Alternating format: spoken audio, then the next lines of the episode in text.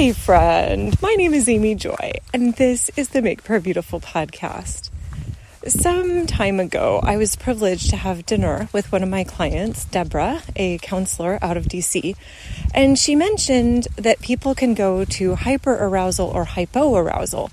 And I was like, wait a minute, I know about hyperarousal, or at least I'm assuming that that's when you get in that place of almost like panic, like, ah, I'm just agitated. And uh, I would consider that the classic fight or flight. Like, either way, either I'm going to fight you or I'm going to run away from you. But either way, I am prepared for an attack and I'm pretty much completely freaked out. So I can imagine hyperarousal, but hypoarousal, what is this? And obviously, it's the opposite of hyper. When you're, if you have a hyperthyroid, it means your thyroid is producing way too much. And if you have a hypo, it means it's not producing nearly enough.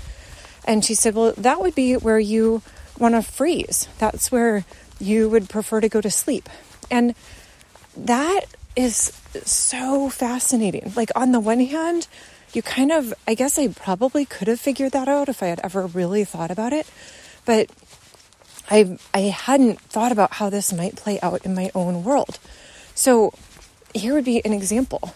If I am starting to get tired, I get a certain number of emails every day people writing marketing messages, people asking me questions, which I love, of course, um, clients with their prayer needs, which is beautiful to be involved in their lives. But if I get to a point of overwhelm, I might read some of those emails, especially ones about marketing, and be like, ah, You wanted me to do what? Oh my goodness, I can't do that too.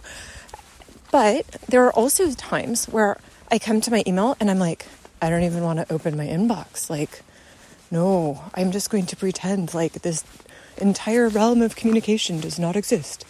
So, that in retrospect is that hypo aroused state. Like, I am too uh, tamped down to even react naturally.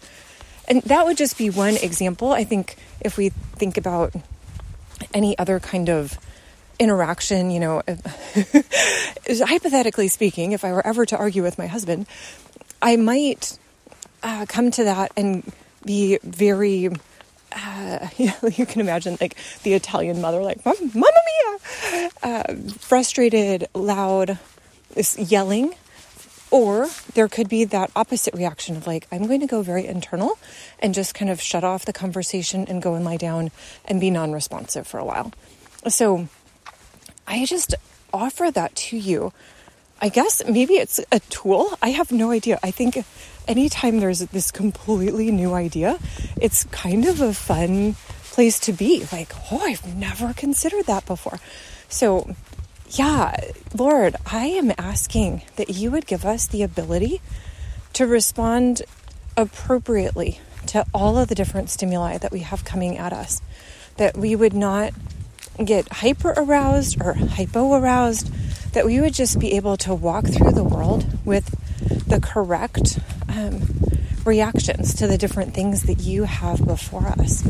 Thank you, Jesus. We love you. Amen.